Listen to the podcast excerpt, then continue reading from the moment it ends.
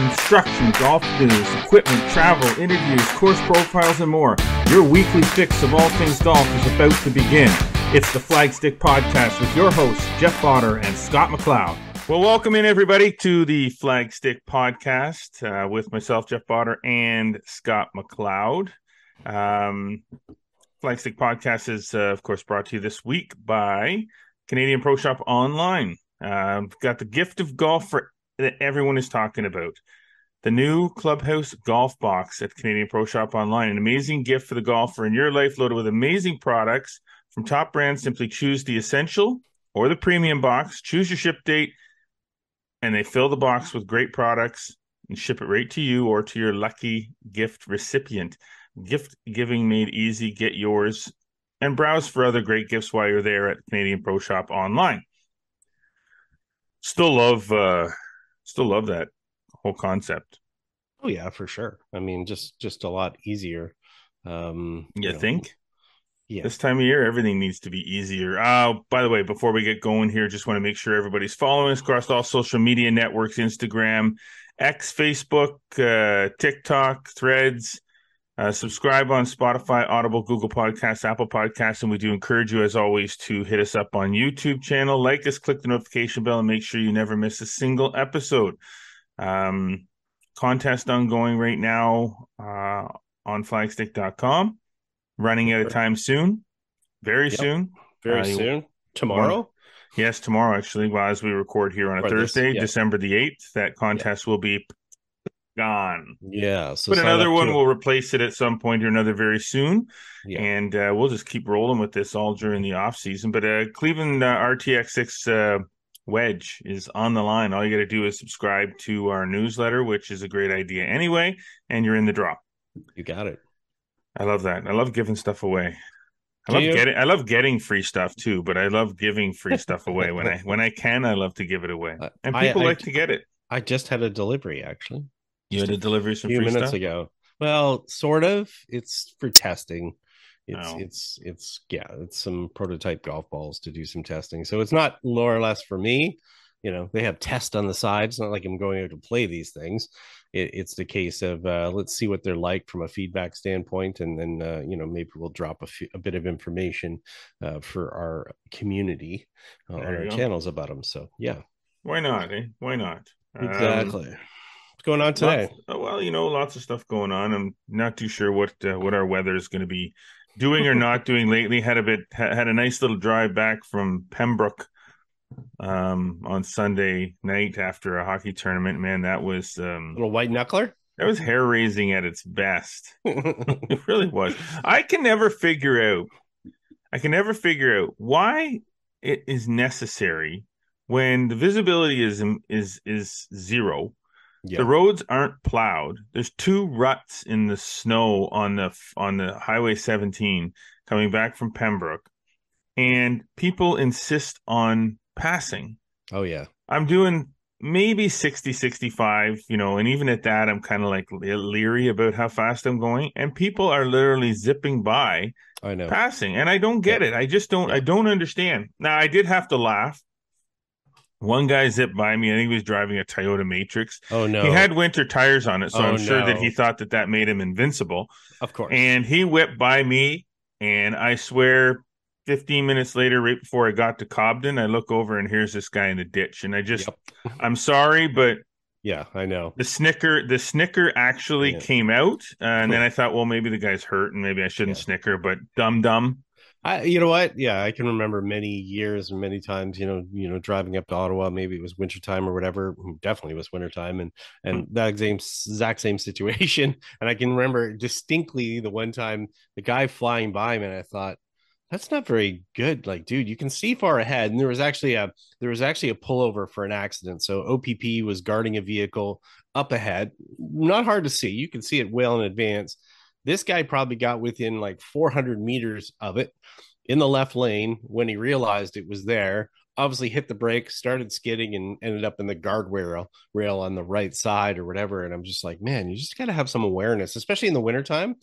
just paying attention a little bit more. And yeah, it's well, I tell uh, I tell scary. I tell my son Brandon, um, tell them both Nolan Yeah. and Brandon, but I tell Brandon because he's a he's a new G two and it's right in the winter, so you know when he's driving back and forth to school and stuff. I say in this weather, you know, I, I don't mind. I don't care if you're driving on snow covered roads, and I don't mind if you're driving in the snow. You have to learn how to do this stuff anyway. You can't you can't just drive only when the weather's great.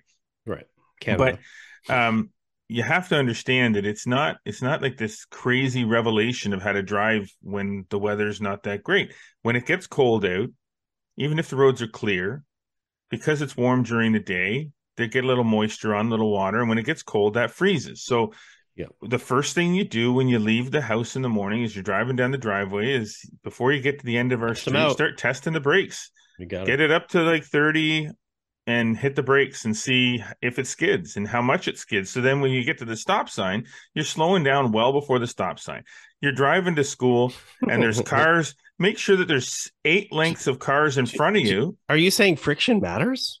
Friction does matter. No, I mean I have a I have a Jeep Cherokee and and it but I don't have winter tires on the Jeep. I have all I have all terrain tires. I have very very brand new all very good tread, but they're Sure. not winter tires. So they're not even as good as the tires are on my wife's car because hers are winter tires.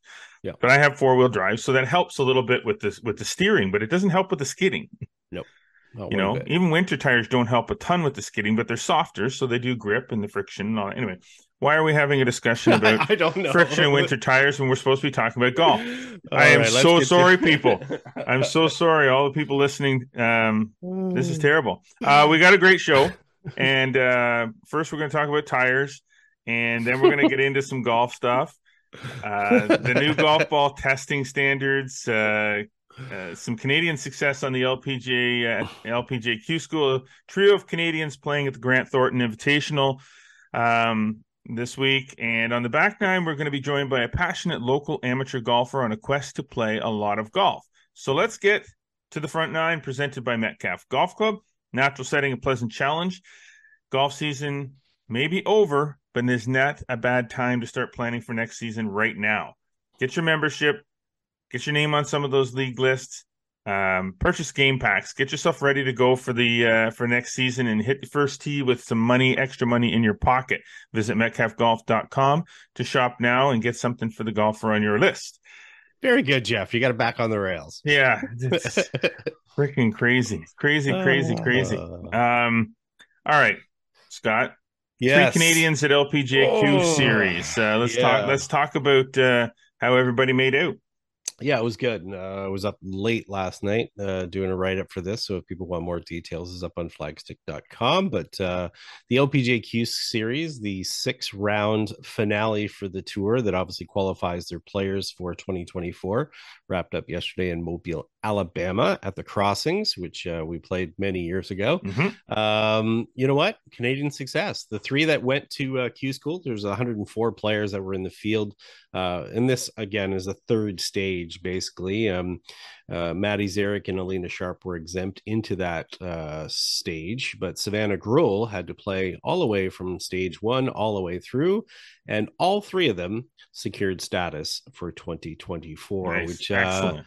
yeah, which is which is awesome um, because they will join Brooke Henderson and Maude-Aimée Leblanc, who uh, spent most of the year injured. So we'll have five. They'll so they'll join them on the LPGA tour next year. So we'll have five LPGA tour players wonderful. uh, for next year, which you know uh, we'll get to it in a bit here when we talk about the Grant Thornton. But um, talking to Brooke yesterday, she's excited about having some other players join her, and a great point was made during a call, media call that we had yesterday, and the fact that this is the first player since Brooke has got to the LPGA tour. This is the first Canadian player younger than her to join the tour, which you know she's only 26, but she's been on tour. This is heading, you know, 10 finishing up 10 years. Um, so this is exciting as far as seeing those levels of those players come up. And you know, Savannah, we've talked about a little bit before. Uh, she left school at Clemson. She was there as a grad student, um, just because she had to turn pro for the finals of the Q Series. She had tied for first at the first stage, tied for six at second stage, and man, she played well. Shot 18 under uh, this week, tied for 10th. So she gets category 14 status, which is the, the highest that you could achieve from the Q school for finishing the top 20. 2020. Um, she ended up playing all three stages at 41 under par. Good lord, 14 rounds. So yeah, played played like a champ. Obviously, very excited. Had a couple of quick text messages with her dad yesterday. Uh, obviously, he was excited as well. The whole family, and you know, a chance to celebrate last night. And then uh, a veteran, Alena Sharp, and uh, Maddie Szeryk, who uh, you know were 102 and 145 respectively on the tour this year in the LPGA. Mind you, Alena played mostly on the Epson tour and did have a win there, so she was only a part-time player. Um, they were both facing kind of being a little bit further down with status for for 2024. Uh, Maddie would have been in category 16. Alena would have been in category 19, which oh. wouldn't have got her a lot of starts.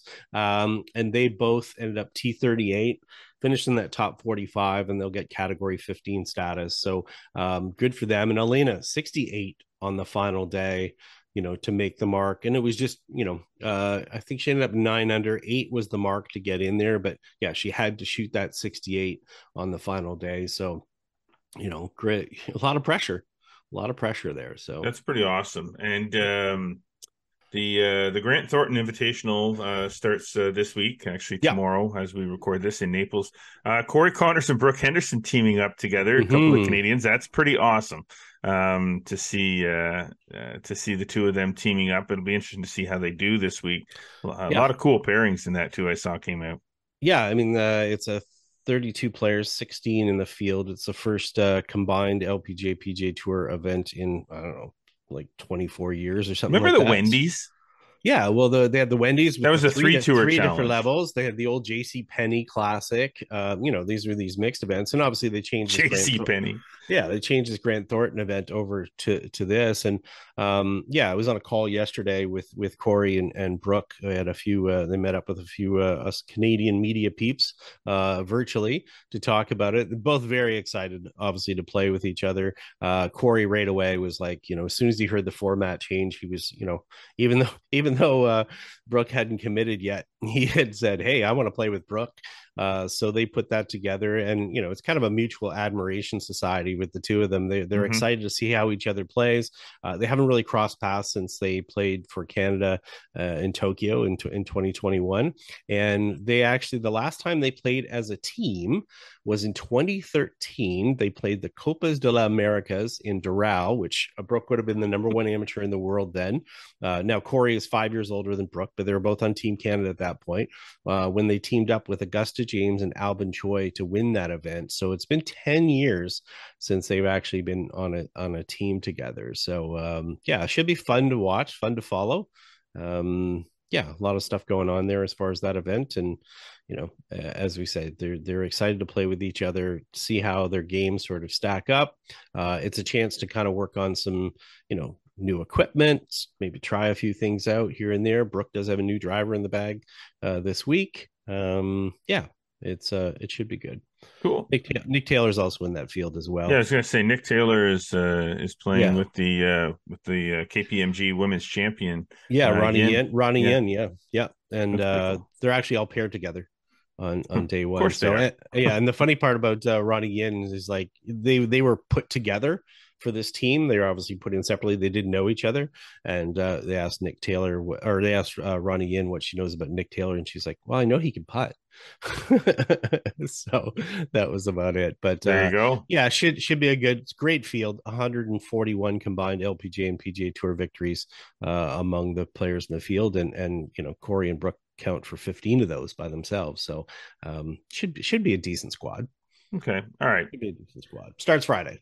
There's Friday. So here's the the topic du jour. Oh my god, topic. this is do- um topic to dominate. This is really kind of getting um all of the discussion in the golf world right now. This uh, short of short of Jon Rahm stuff, oh, Rumor, rumors until we see any facts. But anyways, yeah, a lot of times where there's smoke, there's fire. But man, can you imagine though? Like just sorry, uh, just on the on the Jon Rahm topic, just yeah. like to think of everything that Jon Rahm um, had said early mm-hmm. early on when all of the the whole live stuff started to come down. If in mm-hmm. fact he does, if in fact uh, yes. jump ship and yep. and uh, and do this thing, mm-hmm. um, I mean, people change their minds, they change their opinions. Sure. You find Yep. out new new information, and that that dictates a lot of things. But just, I, I, man, Well, it'll de- it'll definitely be a, a bit of a firestorm if, if it's certainly true.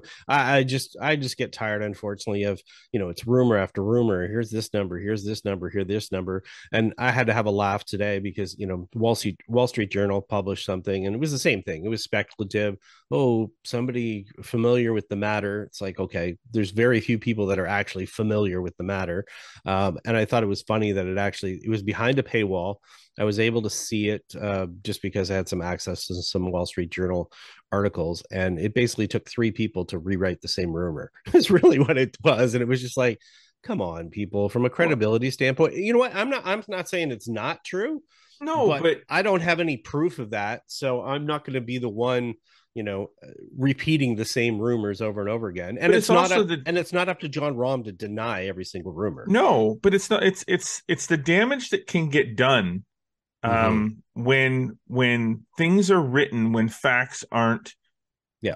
um like facts aren't clear you know Mhm. that that's that's the issue that i have so which Anyway. leads us exactly into the rollback stuff because the same thing happened Yeah. here golf digest you know published the the fact that this ruling was probably going to be coming out this week and and, and i'll get to the details of it in a minute we might have to split this up a little bit but um but the problem was is that even though even the ruling is out now there's so many people disseminating information without reading the reports without Mhm. reading the actual information and you know the the sky is falling and the number of people that i've heard going oh we're going to be back to playing balata balls or we're going to lose 40 yards or it's just like oh my god they're just you know they're repeating all this stuff over and over Mhm. again without looking at the facts which you know unfortunately becomes a bit of a problem and you know i did tweet out a little bit of a chart for people to start to think about but i also understand one thing so we'll we'll talk about what the distance standard is Yeah.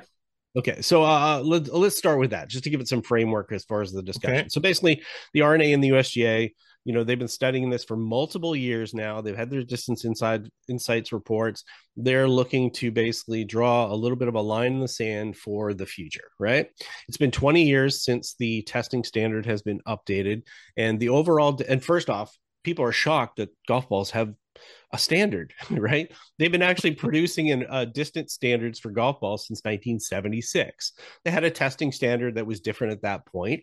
It was basically 109 miles an hour certain conditions as far as hitting a golf ball. At that point it could go 280 this now we're updated um, you know the current one heading into this and this is not going to take effect for amateurs until 2030 and for the pros until 2028 they're basically going from a, a standard where they would test at 120 miles an hour uh, with a 10 degree launch angle and 2500 spin and the ball could go 320 they're keeping the 320 number but they're making it a higher speed to get to that number. So effectively shortening the golf ball. The idea is that for most people that's going to mean a, a change in the aerodynamics. So the testing now will happen at 125 miles an hour at a lower spin rate 2200 and a launch of 11 which is more reflective of of modern times. But people have to remember this is reflective of the pros and the top amateurs and how they hit the golf ball and how they play as far as the testing. The average amateur doesn't create that much speed, not that much spin, and so forth. So when we start to look at it, people all of a sudden were like, oh, everybody's going to lose 5.4%, which is basically what would be happening for the, the top end. Mhm. But they have to realize that as they work their way down and people have different speeds, launch conditions, whatever, it becomes less and less of what they will actually lose. And we've we post charts on our social media and all that stuff and, and shared what the USGA and stuff did. The average player, because they don't create much speed, is not going to lose much at all. In fact, even the top players will lose speed or will lose uh you know probably 30 equivalent to 30 to 45 feet is what it is Mhm. at the very top end. Once they get below say about a five iron they're not going to see much difference at all. The average person is going to lose a few yards off their driver but because their club head speeds are so low they're not going to see much difference on the bottom side. Now again you know, obviously they're doing this to talk about more about the future because if they don't draw a line in the sand now, they're going to have to do something in the future. So, thoughts? I mean, I'm sure everybody's got thoughts. Everybody's got opinions on it. Obviously, there's been was discussion about bifurcation. There was about you know now they're deciding basically they're going to have to do this rollback across the board um, for for a number of reasons. But again, we can get into that. So uh, that's my that's my piece for now. you go at it. I want to hear what you've got to say. Well, um, I'm mixed on this because I don't, as far as the game goes for the vast majority of those of us that play golf, mm-hmm. Um, I'm pretty sure, and I'm not a scientist and I'm not a research and development technician. Um, so I don't know the ins and outs of of all of the all of it. But what I do know is that for the vast majority of the golfers out there, I don't think that doing that that what they're doing mm-hmm. m- makes it may, means anything. I mean, as far as drawing a line in the sand for the future, whatever, the vast majority of people that play golf are never going to hit the ball long enough to make golf courses obsolete because of the distance of the ball. Mm-hmm. So when you look at the percentage of golf, now let's just take, for instance, the main tours. Okay. Mm-hmm. How many? There's what, 250 PGA Tour members? Sure. Let's say there's another 250 on the on the uh the the Korn Ferry, and let's say there's another 200 on the LPGA Tour, and so on and so on and so on. If you take all the major tours, DP World Tour, let's LIV, let's let's say let's say two, there let's say there's 2,000 2,000 sure. high mm-hmm. elite level professional golfers. Right. Okay. So my thought on this is why do we even care? Why does the industry even care about the 2000 and how many mm-hmm. golfers are there in the mm-hmm. world? Sure. Like over 200,000?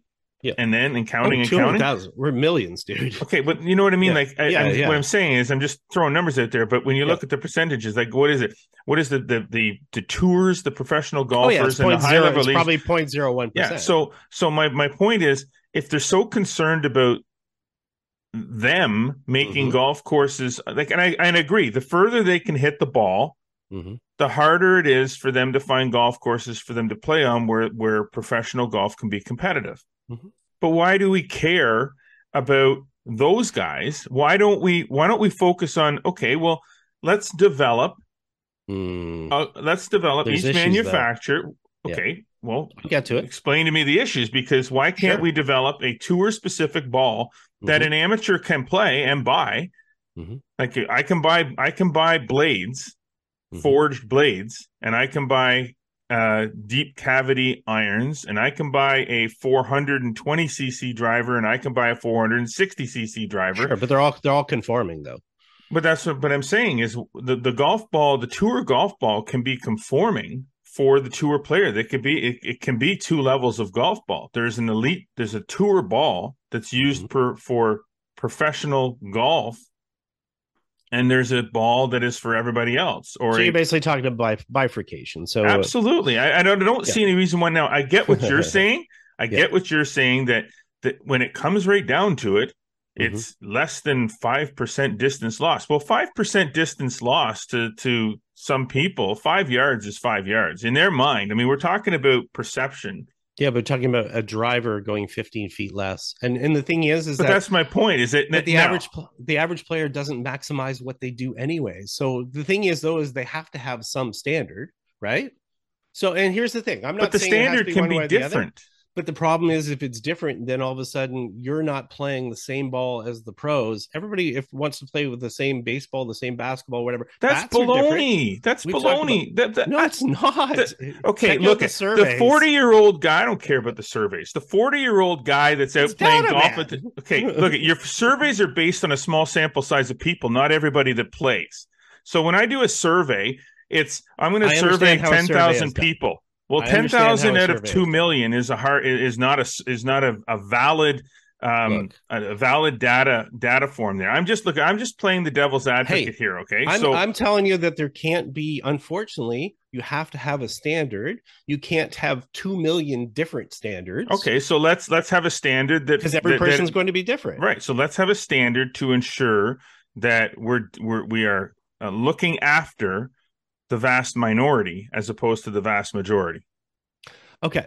So why not leave the golf ball alone and just and, and stop making the golf courses so damn fast? I watched oh, I watched these PGA Tour events. I watched look, these guys hit the ball and have it roll out seventy five yards. Yeah, uh, totally. I mean, and that, but so, that's a whole that's a whole other dis- discussion that we could get into. And there are going to be secondary discussions related to this because if you look and read the actual insights report and go through the ruling, they're obviously making mentions of forgiveness of driver and so forth. Where w- this is where we we'll, might see a start to be a separation between what is done for the amateur and what is done for the pro because basically it indicates that there's probably going to be a model local rule that they're looking at at some point that could be for the tour player that mm-hmm. limits the tour player what they can do for a driver versus what the average player does but still allowing the player to have the same golf ball the other side of it is that if we go to a tour only golf ball tour only golf balls which are these players are not paying for these golf balls. So if their cost all of a sudden is borne by them, but we also have to understand that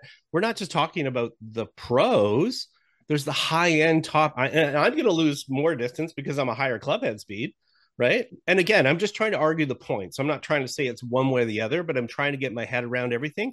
We have to also understand that although we're talking about the 0.001% of the professional golfers, the majority of players that are swinging at the high speeds as well, the greater number, to go back to your point, there are more amateurs in the world. Well, all those super high end amateurs, as far as speed of amateurs, those kids that are swinging 130 miles an hour that are, are right now are juniors, they're just only going to get faster and they're amateurs. So that becomes a problem, not just for the pros, for the amateurs. So at some point, they have to draw a line in the sand for the future, right? We're talking 2030 from now. Got nothing? I don't I don't know. I just don't uh, maybe I just don't understand why if they want to if they want to do this why they can't. Yeah, and it, you don't need to be concerned about whether you're going to recoup the cost of developing the golf ball for the tour to tour players or the elite amateurs. Just develop the golf ball, put it in the stores, and if people want to buy it, let them buy it it's a tour ball. You want to buy a tour, you want to play what the pros are playing. If if that seems to be, in your opinion, that seems to be something that people actually give a crap about, and I still well, not, I still I'm, doubt that they do, but they they they I, I really, really, really don't think that the vast majority okay. of golfers care whether they're playing the golf ball that okay. Tiger Woods plays. They so, they play the pinnacle friggin' whatever the, the the, the whatever ball gives them the most distance. That's the ball they want to play you just made the point. Or want the more distance, wherever. Anyways, but that's, besides that's, the but point, that's it, what but, makes the game more enjoyable for night. and it doesn't matter gonna... what we say about whether it's five percent, four percent, ten percent, fifteen percent. They don't care. We're talking about one club. The average golfer that hits it 220 yards for a male mm-hmm. and 160 yards for a female is going to hit it 215. Will is going to see who hits it to. They're going to not even. They're going to lose 15 feet 15 feet mm-hmm. that they could regain by getting two more miles in a club head Absolutely, Scott. But how many amateur, how many, how many Joe average golf amateurs out there that aren't elite level hit at 300 off the tee? They don't, but they every don't single have... one of them in their mind. That's my they, point. They know, all but... think they hit it further than they do, so they're going to hit. The, they're going to think they hit it shorter because the ball is. It's just to me, it's just well, the I thing is, is though they have to get into reality and not what the what is not the reality. I think we should just go back to freaking using hickory shafted golf clubs and and and gutta percha balls Look, here, and enough of it and forget. Don't even mow so, the fairways anymore. So I mean, and I agree as far as the course conditions at tour level and stuff like that. We have to also remember too. You know, we're talking about changes. Are people going to leave the game because of this? I mean, there are going to be some people, but it's going to be very wow. few. I mean, I doubt anybody's going to leave the game, but you're going to have I, a lot of people but, but, complaining for a, for a while once it actually well happens. they're they're going to complain anyways because they everybody complains because they don't hit the ball, golf ball the way they want but you know let's look at even under the R&A conditions in 1990 all of a sudden the British ball was illegal through the 70s and the 80s. A lot of people played the British ball versus the American ball. Even the pros would go over to St. Andrews and they would go over early to play the British ball because it went further. So there's already been a, a, a rollback for you know, in that case, there was a rollback already as it was. There's already, already always been a distant standard, but if we don't have any limitation, I think the issue here for a lot of people is that it's a backwards move versus a line in the sand as far as let's just leave it where it is now. And and I will say that has been the feedback in most cases from a number of the golf ball companies of basically saying, okay, we're at a standard now. Why can't we just leave it at a standard? And sure, that could be valid as well right um and on the other side of it the you know the pga tour and so forth they don't believe that the 125 mile an hour is realistically as the standard that it maybe shouldn't go from 120 to 125 but again we're talking about something that's six years in the future here. We don't know what's going to happen between now and then. So um you know it's it's heavily nuanced. I just hope that you know and it's not going to happen. There's just a little too much hysteria and not people digging in and seeing what the actual science is. And I can tell you just by posting a distance chart and you look at like launch angles and stuff like that, a lot of people, the average golfer, or let's, I wouldn't call the average golfer because yeah. the average golfer doesn't care about this. They don't put in scores, they don't do whatever, they don't even know how far they hit the golf ball. No, nope. right? So we're still talking about a more avid golfer. A lot of those more avid golfers could probably get the 15 feet back with their wrench and uh, make a one little adjustment. and, and, a little club result, fit. exactly. So there's a lot of things, but again, it's it's it's a lot of heavy reaction, just like the Jon Rahm stuff, or whatever, yep. without digging into all the different nuances. And I'm not saying it's not complicated. I mean, everybody is saying that it is complicated, but you know, they've they've got to have some testing standard. Again, people some people think there was no testing standards before this for some reason. So, but I, you know what? But if you're an average person, you don't know that. I mean, you know, you can talk about hockey in the essence of the NHL, but the NHL is not hockey; it's pro hockey, right? So no, you know, no, the, you know, the average right. person I mean, that goes for a skate doesn't care about the rules of the NHL if they're playing shinny on the pond. You can put forward any you know any major professional sport and and talk about the changes that have been made and how there's they, they the changes may have had the elite level player in mind right but those changes affect everybody down the line they um, do whether they're positive or ways. negative changes i mean you were just yeah. talking on the weekend about about hockey sticks and how mm-hmm. you know the technology behind a hockey stick now allows the players to have more feel with the puck and to be able to shoot the puck harder the problem is that the sticks are now more brittle. Right. and they break uh, they break a lot a lot easier. I mean, I watched yeah. I watched kid after kid after kid on our team on the weekend break a stick, a three hundred dollars mm-hmm. stick, break a stick with a warranty that lasts for thirty days. Mm-hmm. And I'm just thinking, you know, every time someone breaks a stick, I, am just looking up in the stands, going, "Is the does the parent yeah. have their head down because they just they're on their way to to yeah. pick up another three hundred dollars stick that the That's, kid's probably going to break two weeks later." The dark side of technology, right? I mean, and that's the thing. If you're going to chase that, right, it becomes a bit of an issue. And you know, for golf, I, you know, look, half the people that we play with and we go and play, they don't have the latest clubs they don't have the latest drivers they don't have the latest golf balls they haven't been to a fitting they they haven't gone through and you know what this they're never going to hear about the overall distance standard they're not going to care about it nope. they've never looked at a rule book they don't care about a rule book so nope. yes this is addressing a certain segment within the game and people have to realize that it's a small segment so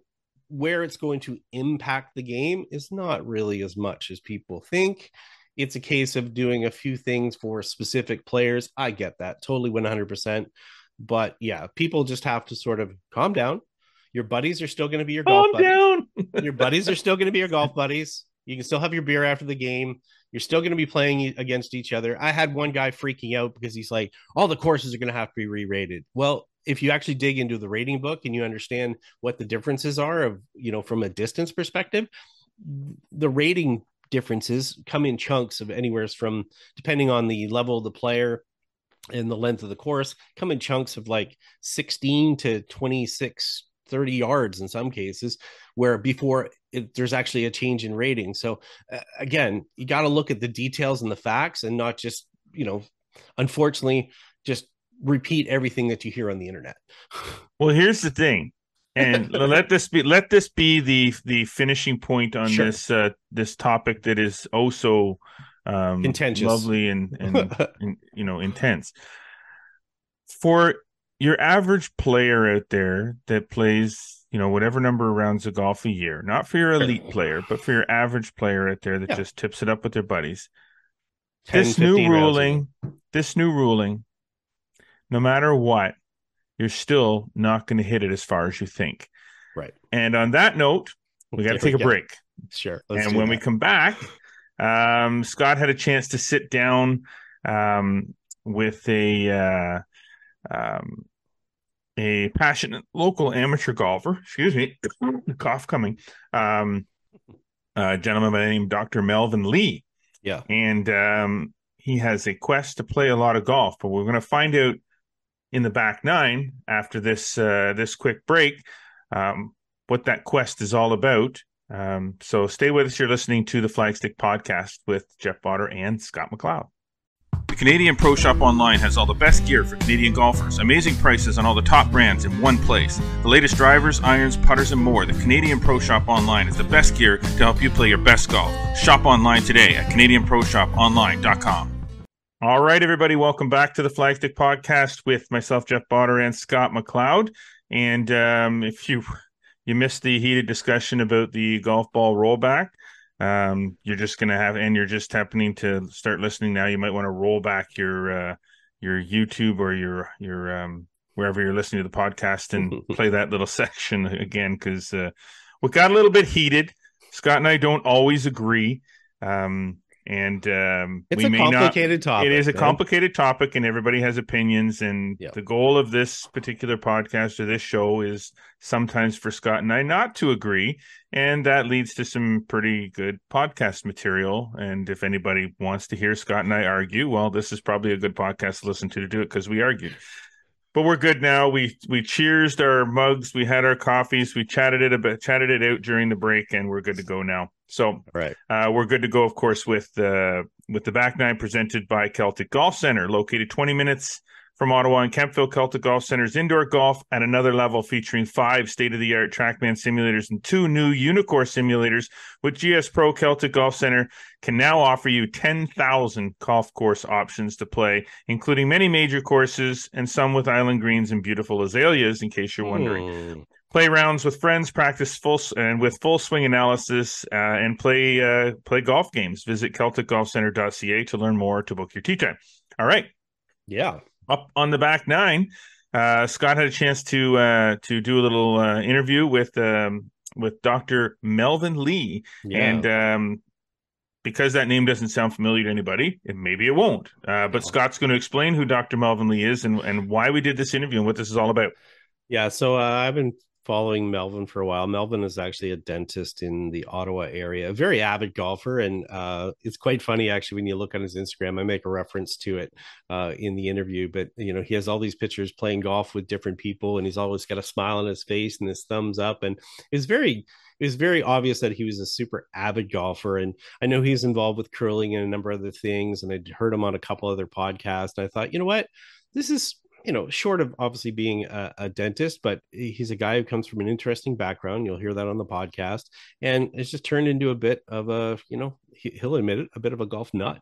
And uh, so he made a little bit of a quest this year to try and play 150 rounds of golf and try to play on as many different golf courses as possible. And, you know, he's sort of, discovered himself along the way through golf and and uh you know for a kid from you know his he was like as he said he was a kid from you know korean immigrants that came to canada who didn't have a lot of money.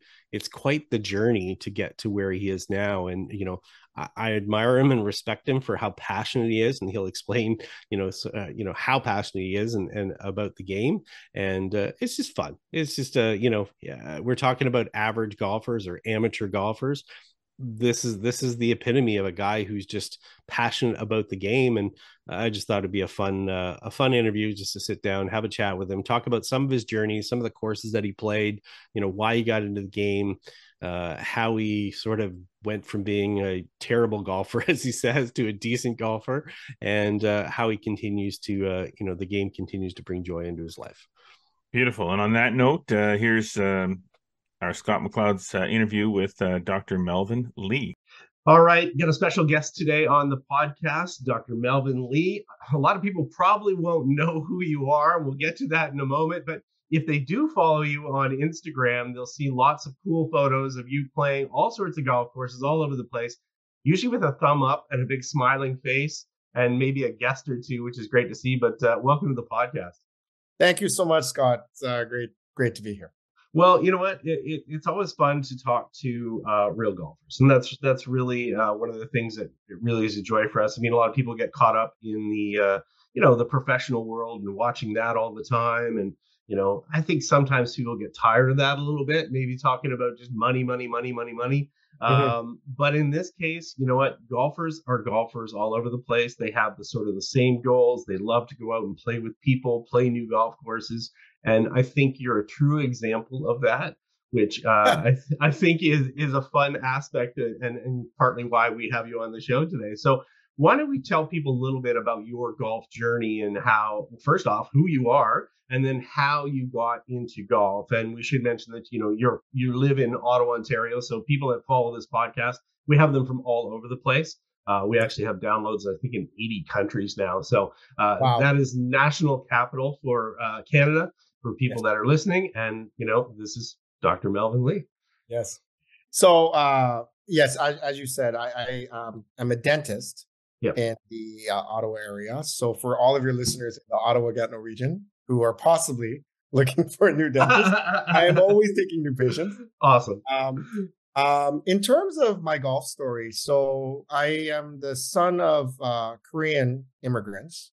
Okay. Uh, they came to Canada in the early 70s. Uh, we were living in Calgary uh, when I first took up golf at the age of 12. Now, the thing is, my background wasn't like probably most of your listeners. Uh, we weren't that well to do. Uh, sure. We didn't have that much money. Uh, it was an invitation by the Calgary Korean Businessmen's Association uh, to members who are interested in, in the sport to like just have a place for the, the guys to hang out on the weekend. Okay. So my father, there were a few of the men who actually brought their sons, and so uh, me and some of my friends from church, we actually tagged along with our with our dads. But in me and my dad's case, uh, we didn't have money for new equipment. We didn't have money for even lessons, so we just went in like seriously. I don't think we even went to the driving range before we hit. do, you, do you remember what golf course it was? Uh there's a, a, series of municipal courses in Calgary. So McCall Lake. Yep, of course. Uh, yep, Calgary. Yeah. Um, but yeah, like uh, that's how I started, and kind of just went along like that for well, you could argue 25 years. Okay, so it wasn't it wasn't like it stuck right away, and you said, "Man, I have to do this all the time." It was well, just, I, you know. I mean, I enjoyed it, but uh, I, I've done so many sports uh, you know, from I know you're heavily involved with curling and and yes, curling, and, international yeah. curling consultant too. But um, golf, I still believe, is the most difficult sport to do. There's just so many moving parts, the body mechanics, and even within the game itself, from driver to putter and then everything in between. It's just it's different. There's a variety in golf that you don't see in other sports, and part part because of peer pressure but part because I, I did enjoy like you know the nature aspect of the game, like walking park like fairways and greens, and uh, I stuck with it. But I golfed properly. I don't know if that's the word. I love that word.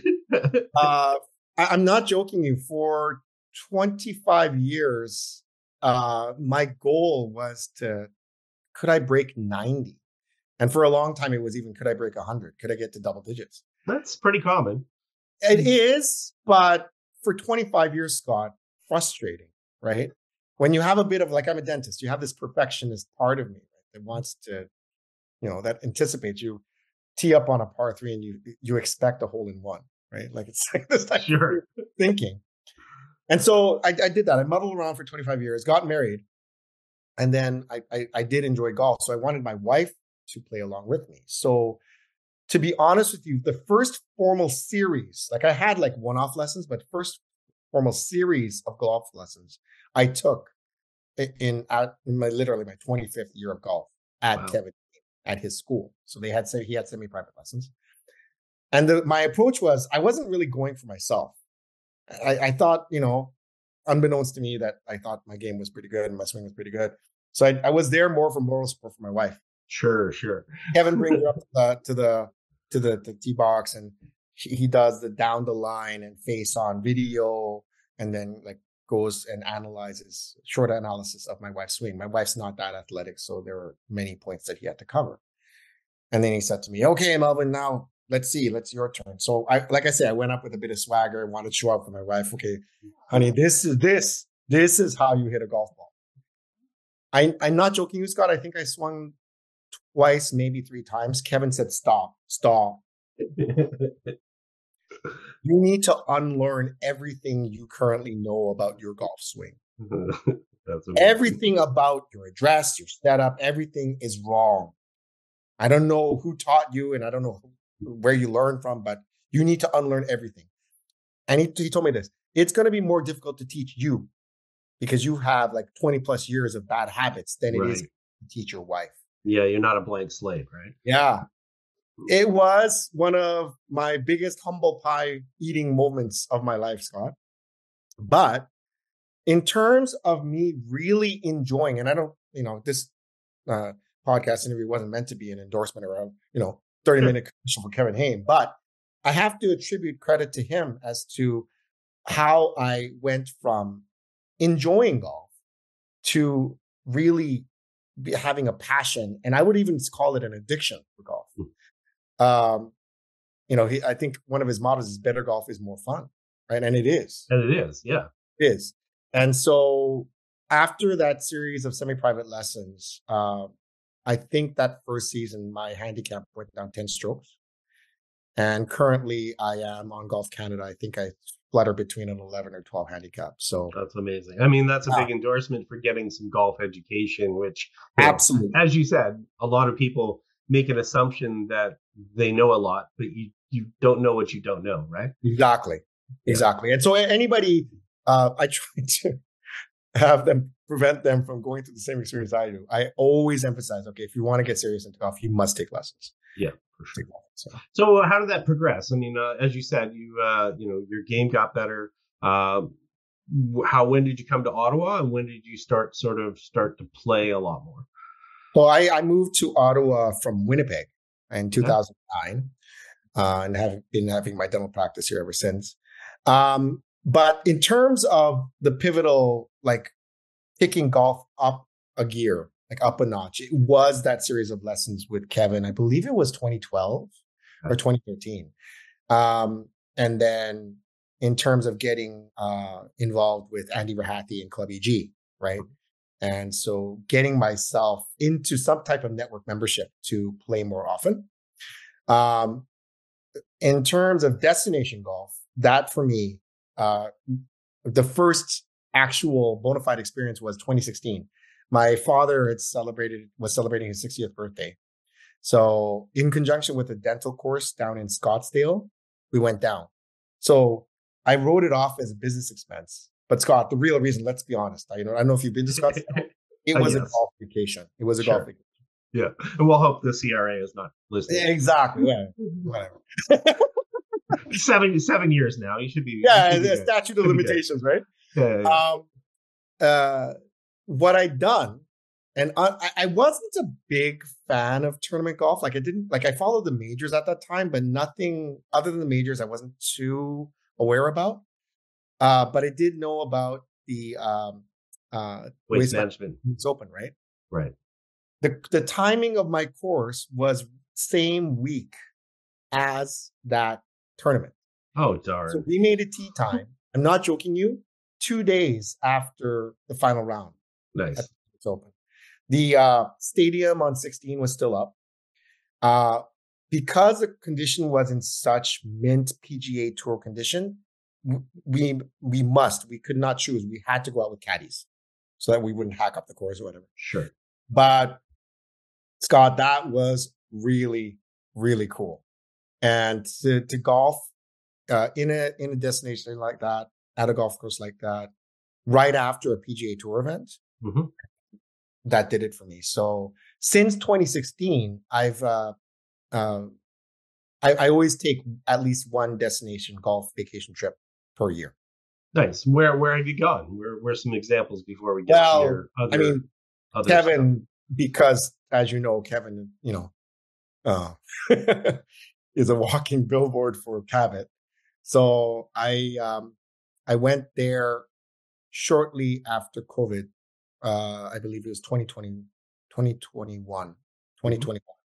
Uh, Cabot Cliffs, Cabot Links. Probably that is the best golf yeah, it's course. okay. It's it's okay. I was I was there about a month. I was there just, just over a month ago. So yeah, Was that I in there- conjunction with the RBC Scramble that you were there for? or- I was there just the days before, but I, I was actually there at uh, Cabot Links the uh, the day it opened. so yeah, Oh, yeah, go- I go back a fair bit as far as that. So I mean, great destination there for sure. And you know, and if you can't be inspired by uh, hanging out at uh, Cabot property, then you know you probably don't have a pulse, right? that's right. Exactly.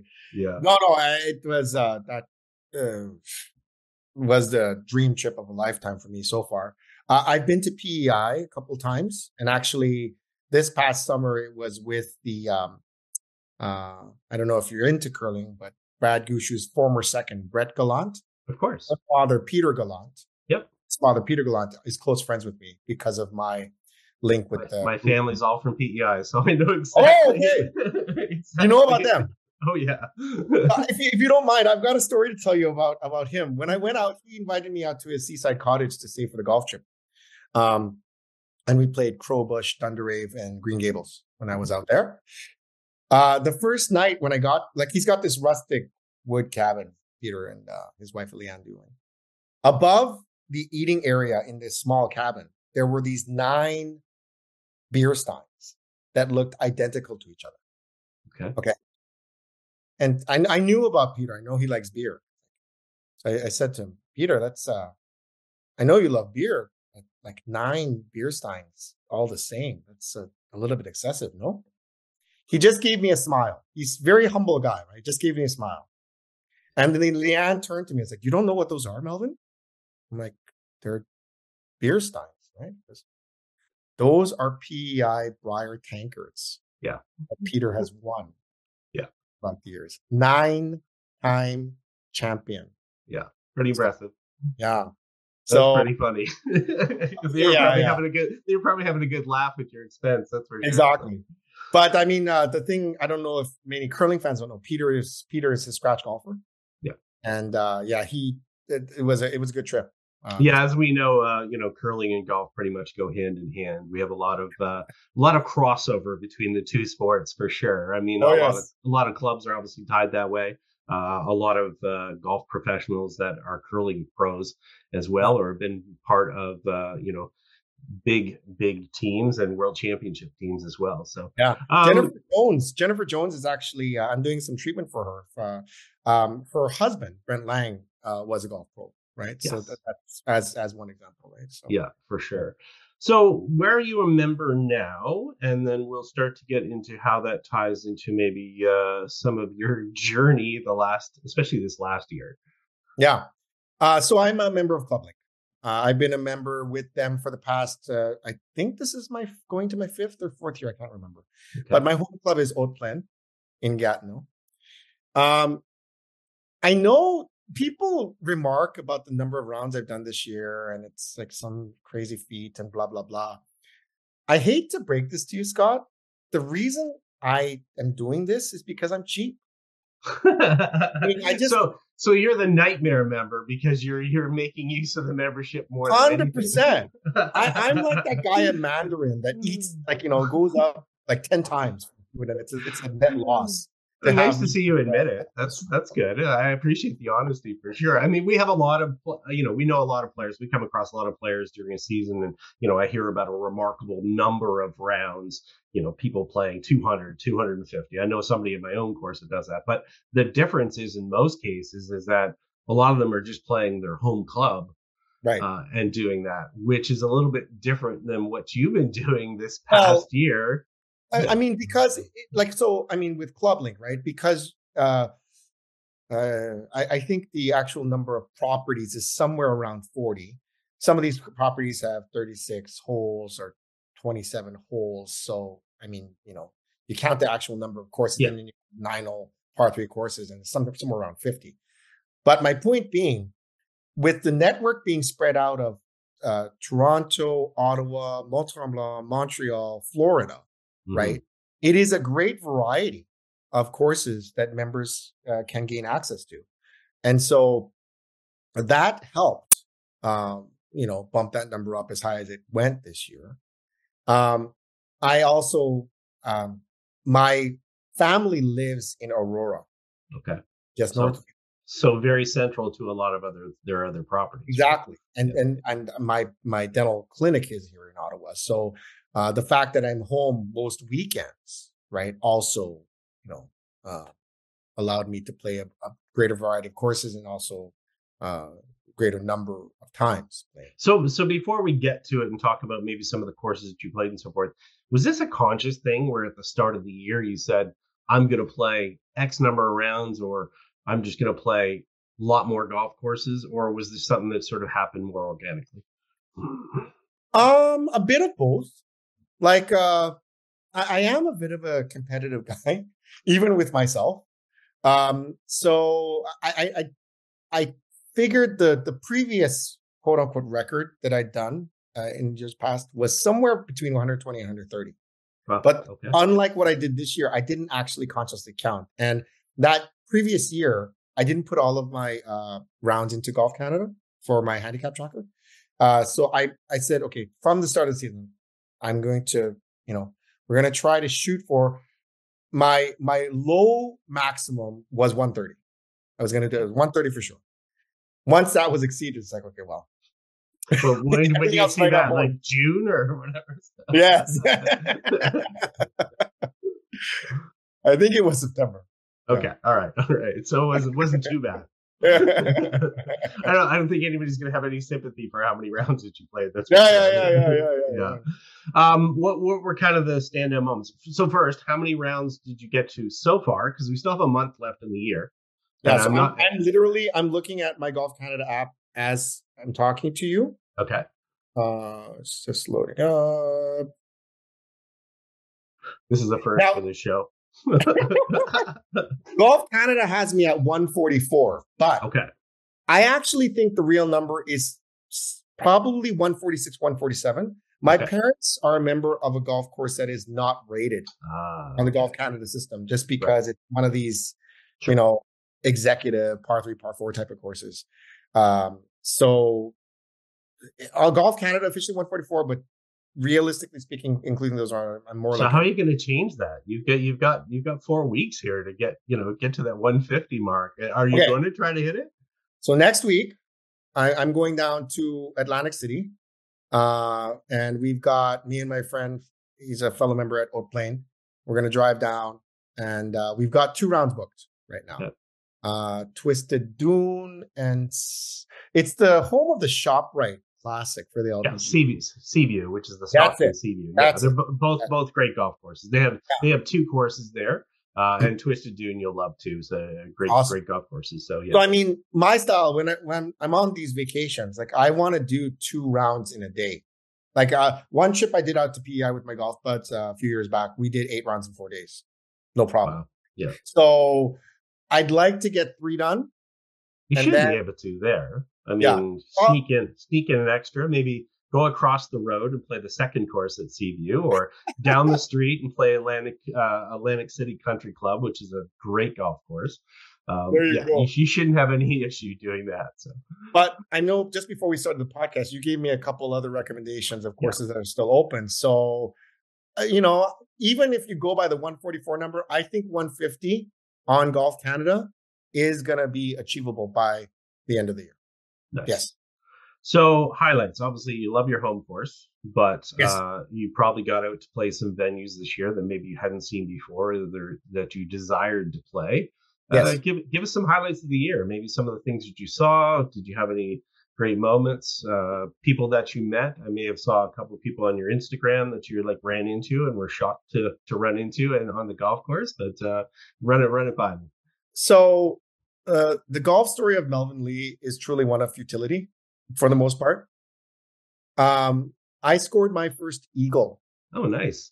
uh, it was uh, D-Day, actually, June the 6th. Um, on the 18th hole of the Predator course at Greyhawk.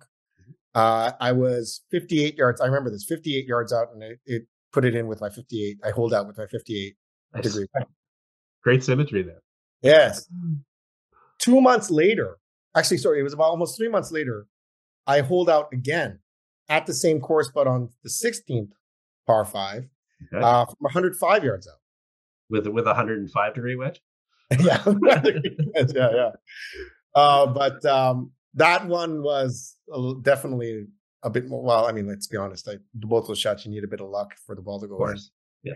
Um, so that was in terms of golf achievement, something that was special. Um, I fir- scored my first ever uh, even par or better round of nine uh, at uh, National Pines. Yeah, of course. Yeah, Yeah. which is not easy to do. Those greens are pretty Yeah. tough. So Yeah. And what was remarkable about that was it was the first time ever that I'd actually gone birdie, birdie, birdie, like a a, a, Wow. birdie turkey, I guess, right? I don't know. turkey, a little turkey. There you go. So um, that happened. Um, in terms of golf courses, I mean, I, other than the trip out, out to the Maritimes where I went to, so I played Cabot Cliffs and those three that I mentioned in PEI. Um, there weren't others that really stood out. It was just courses throughout the ClubLink network. Um, I, I, I gained a greater appreciation for Smuggler's Glen. Mhm. That course is beautiful, beautiful layout. yeah, we host a tournament there annually, and The I'm- turf maintenance there, Scott, is is always good. yeah, Jason Boyce does an incredible job there. Yes. So I actually, I really believe that that is for me the my favorite course in the Eastern Ontario area. It's it's just Nice. it's, it's gorgeous. It's beautiful. Um, in terms of some of the uh, uh, higher ranking um, courses on the ClubLink network, so played Mhm. Greystone earlier this year. Another tough one for putting. You you, you Well- pick the challenges for putting. That's That- but you know this, Scott, right? Like the the the, the picturesque, the, the beautiful courses are the ones that are the the bleeping difficult courses, whatever it may be, right? Yeah. So with Greystone, for me, I feel like I haven't conquered a course from my at my skill level until I've broken 90 there. Okay. And I've yet to do so at Greystone. I think I so you that- just keep going back for more punishment. Is that more you're saying? punishment. Yeah. All right. Masochist. um I'm trying to think of other standout courses this year. Uh one thing that was interesting was in the Belleville area. So that's now become a a, a, a favorite golf spot for me. Uh I participated and I will be participating in the RBC Scramble again. We had a bit of blowout at our uh, tournament at the Bay of Quinte. Mhm. Yep. I don't know if you know this, but they're actually changing over their. I think their entire course. I think. Yeah. So so they'll have uh, 27 holes open next year, and then there'll be 36 Yeah. in 2025. So yeah. So they opened that one uh, part of the new nine that they opened. And we we played, I think, four or five of those holes at that Yep. time. That's very interesting. What the the makeover that that course is going through, but the one course there that I want to give some love to is Timber Ridge. Mhm. Yeah. Um I, I've gone and played that course several times over the past few years. Most re- most recently, that was one of the only courses open in Right, uh, when was it? Early November, late Yeah, the team there tries to keep it open. Jeremy Sizer does a great job on the grounds crew, and Nolan Walsh is the head pro there. And um, our history with Flagstick goes back a long way there. I actually walked the property with Stephen Ward when he was doing the original design Uh-huh. in the in the middle of winter, uh, and uh, got to see the center lines and everything cut and, and the whole deal back there. So that's that's going back 23 years now. So yeah, Wow. Yeah. Wow. but get, great great property and certainly underrated for sure. But the thing is, I think that uh, I don't know if they've come under new management, but I noticed the one thing on my last, like li- literally, like uh, the late season, uh, late fall visit, the bunkers. Mhm. Uh, they're changing over the bunkers. It, it like white white sand, sand that you'd expect at a resort course.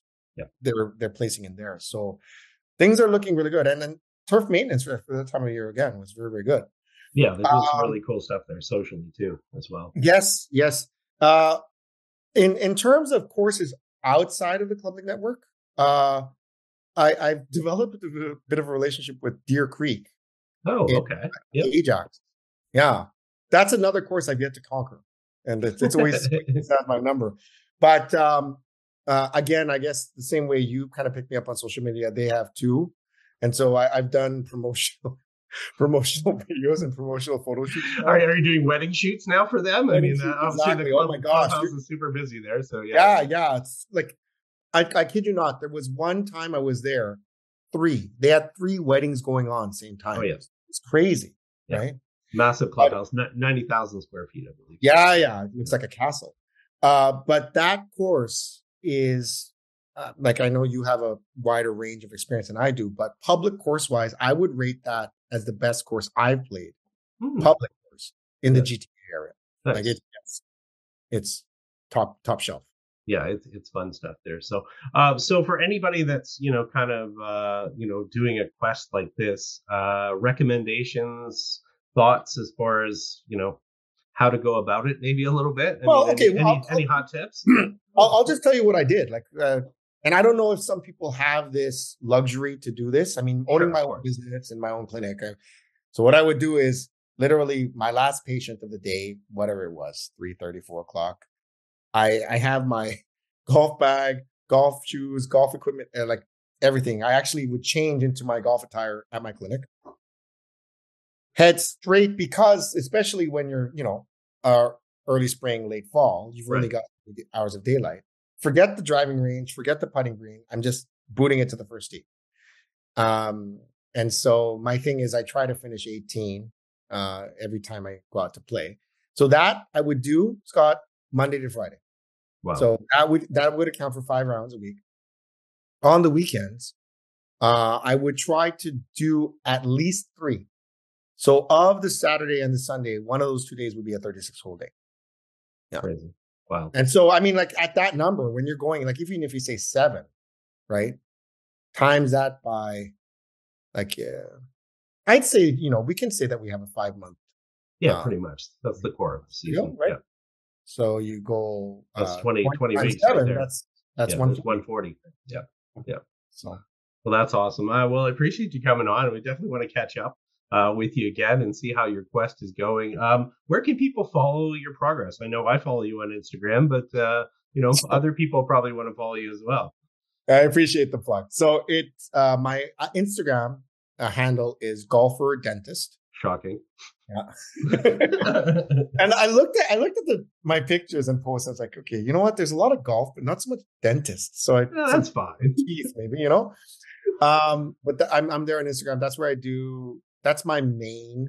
I see social media site. I also do have a Facebook page as well. That's just under my name, Melvin okay. Lee.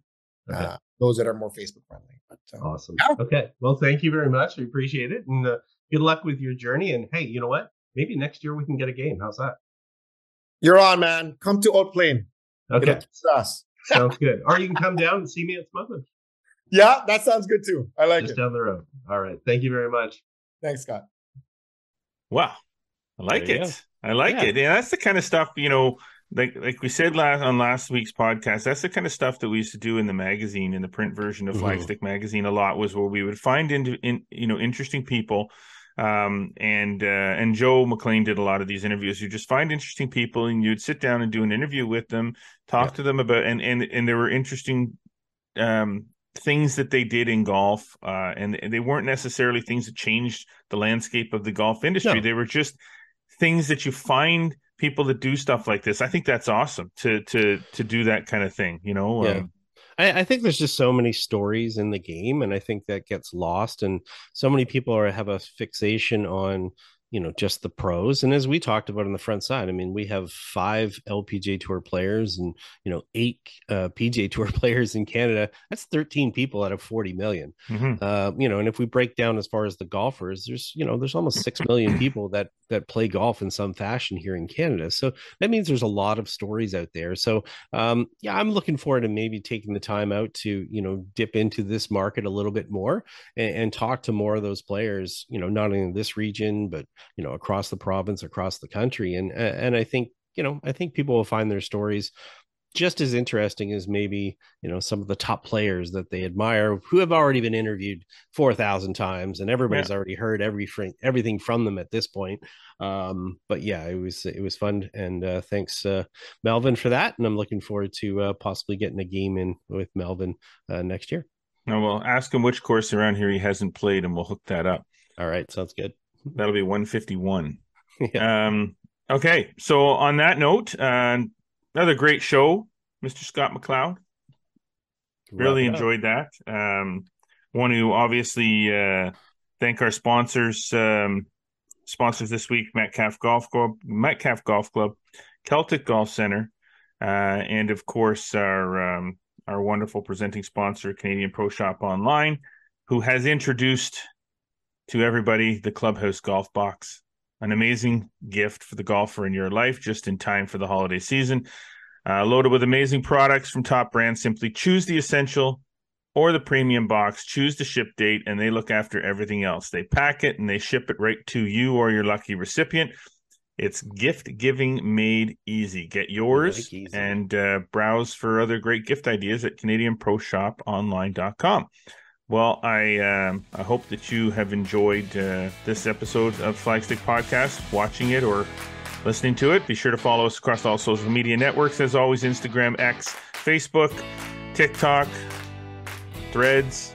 Subscribe on Spotify, Audible, Google Podcast, Apple Podcast. Don't forget to subscribe to the YouTube channel so you can watch these two wonderful faces and the people that we interview on YouTube whenever you like.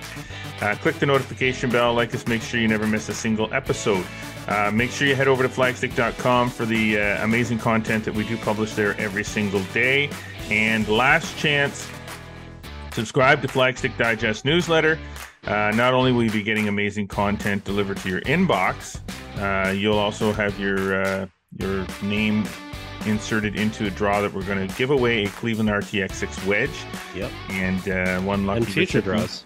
Yeah, there's going to be lots. I'm telling you. Um, keep coming back. Subscribe to the newsletter. Sign up for whatever draws we put up there. Yeah. We're trying to give stuff away. We love you. Um, all right. Well, on that note, as always, we do appreciate you tuning in. But until next week, I am Jeff Bauder. I'm Scott MacLeod. Always remember, go for the stick.